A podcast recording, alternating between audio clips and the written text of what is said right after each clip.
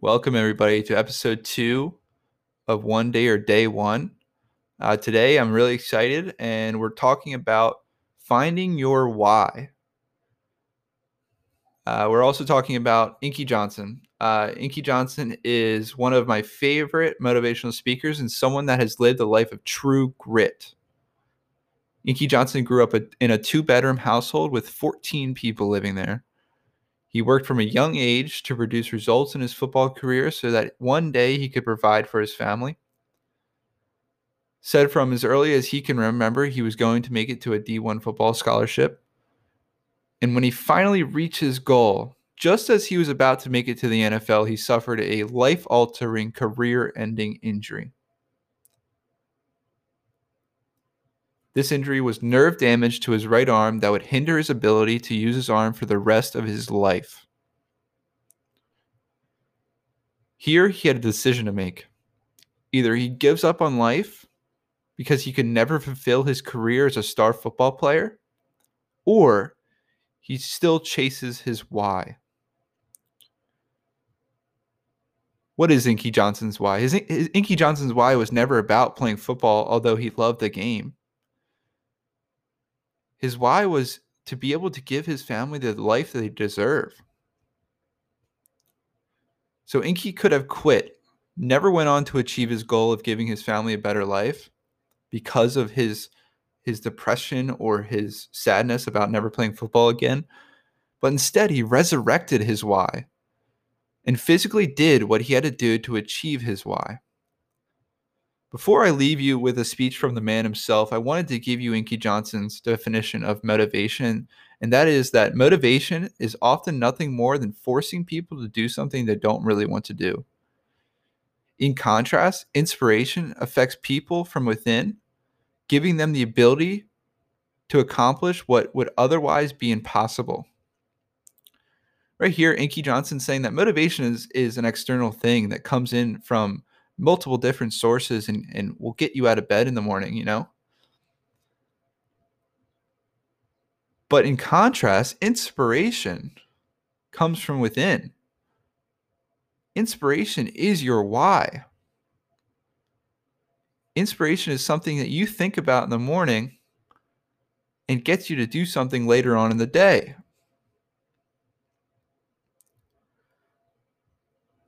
It gives you the ability to accomplish what would otherwise be impossible, he says. Impossible because if you did not have that why, you wouldn't be able to do that thing that you need to do. I want to thank y'all for listening. Uh, I hope you gained something from this talk today. And I encourage you to follow Inky on Instagram or maybe even attend one of his sermons one day. Uh, now, here's the man himself, Inky Johnson. Thanks for listening.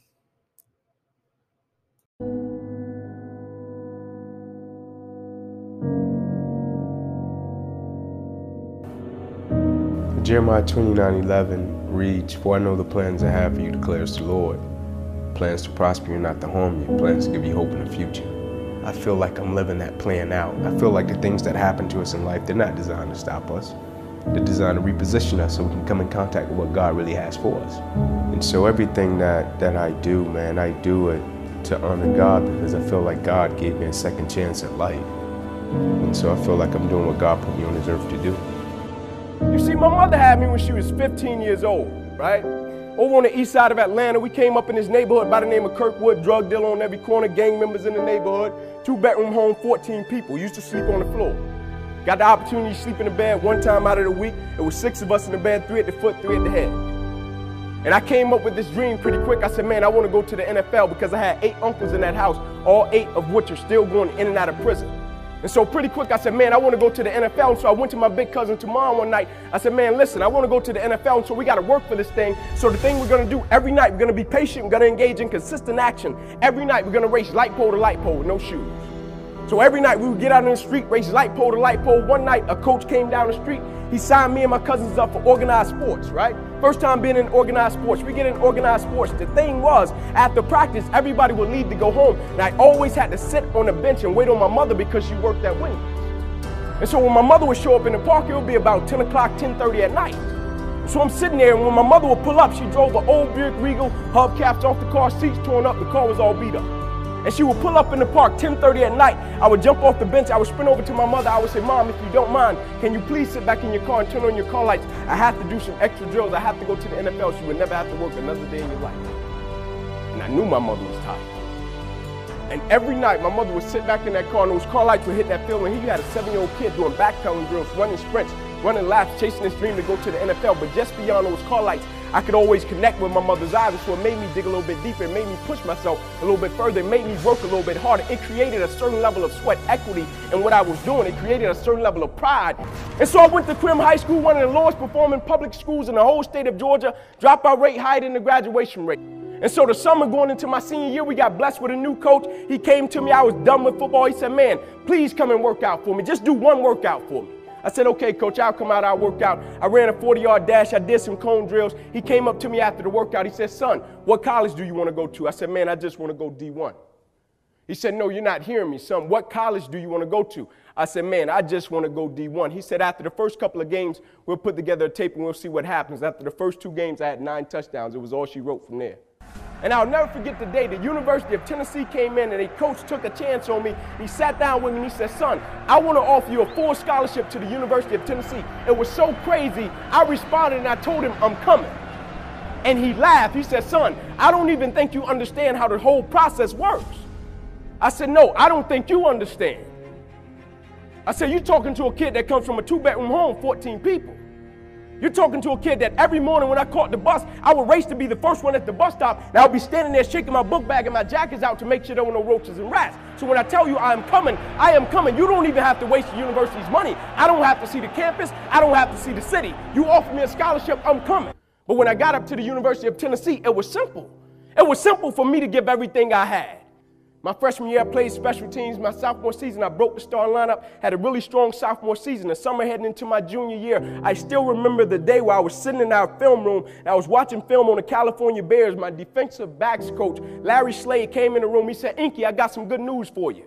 I dropped the clicker. I said, What is it? He said, Man, you're projected top 30 draft pick, son. He said, All you have to do is play the next 10 football games, you're an automatic multimillionaire. I went out of the room. I called my mother and my grandmother on the three way. I said, after this season, there will be no more struggling. I said, we would never miss another meal. I said, we would never experience another Christmas where we had to stand on the side of the curb and just be grateful. And I hung it up. First football game, I went out, played great, got an interception, shut Cal down. Second game, we're playing against Air Force, got late in the game, fourth quarter, guy dropped back, he threw the ball to a receiver coming out my sideline. Me and the guy, we went head on. Soon as I hit the guy, I felt as if every breath of my body left. Body went completely limp, fell to the ground, I blacked out. Never happened to me before. When my eyes opened, I'll never forget, my teammates ran over. They said, Ink, get up, let's go. I said, I can't. I said, I can't move. He said, What do you mean you can't move? You're out lockdown corner, man. We need you. Let's go. I said, I know, man, but this time I can't move. I flipped my head up to the sky. I said, God, I said, surely nothing is happening in this moment that can alter my life. They got me over to the hospital. They took me back. They ran CAT scans. They brought me back into my room. And all in a 15 second time frame, the doctor came running in from the opposite side. He said, Hey, get in here. We got to rush this guy back to emergency surgery. He's about to die. I said, What? He said, Son, you have busted up the subclavian artery in your chest. You're bleeding internally. We have to rush you back, take the main vein out of your left leg, plug it into your chest in order to save your life. When I opened my eyes from recovery, the same doctor was over me. He said, Son, has some good news and some bad news for you. I said, You got some bad news for me? I had to tell him I was about to die. I'm still alive. How bad can it get? I'm still here. He said, The good news is we saved your life. I said, Thank you, sir. He said, The bad news is, Ink, you have nerve damage in your right shoulder. I said, Okay, cool. He said, But son, it's a strong possibility that you probably can never play the game of football again in your life. I said, No way. I said, no disrespect to you, Doc, but I've been working for this ever since I was seven years old.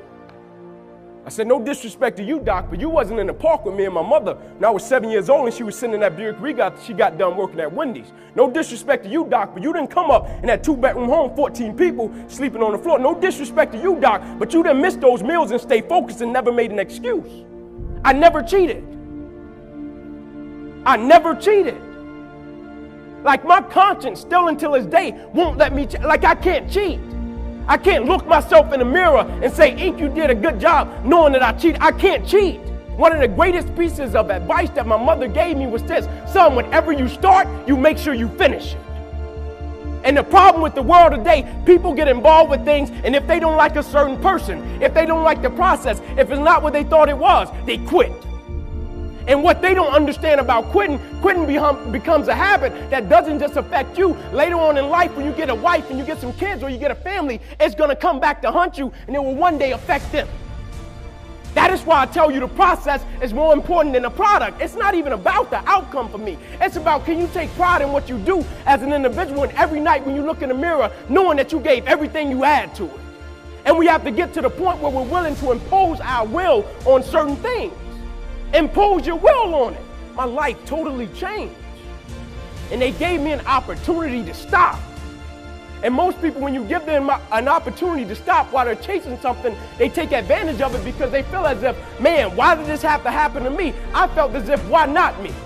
This is the perfect opportunity to use this to be a blessing to somebody else. And you know what? It's not even about me to be truthful. It's not even about me. Now it's about repaying the people that invested in me and saw something in me when I couldn't see it in myself. At a certain point in life, it can't just be about you. And the moment that we understand that, and every day we wake up, we understand that life is a blessing and life is a gift. And if you were to check out today, how would you want to be remembered? It's bigger than you. And no money doesn't have to be attached to it. It's about learning to work from the inside out in life and not from the outside in. When you work from the inside out in life, you understand your why, you understand your how, and you understand your what.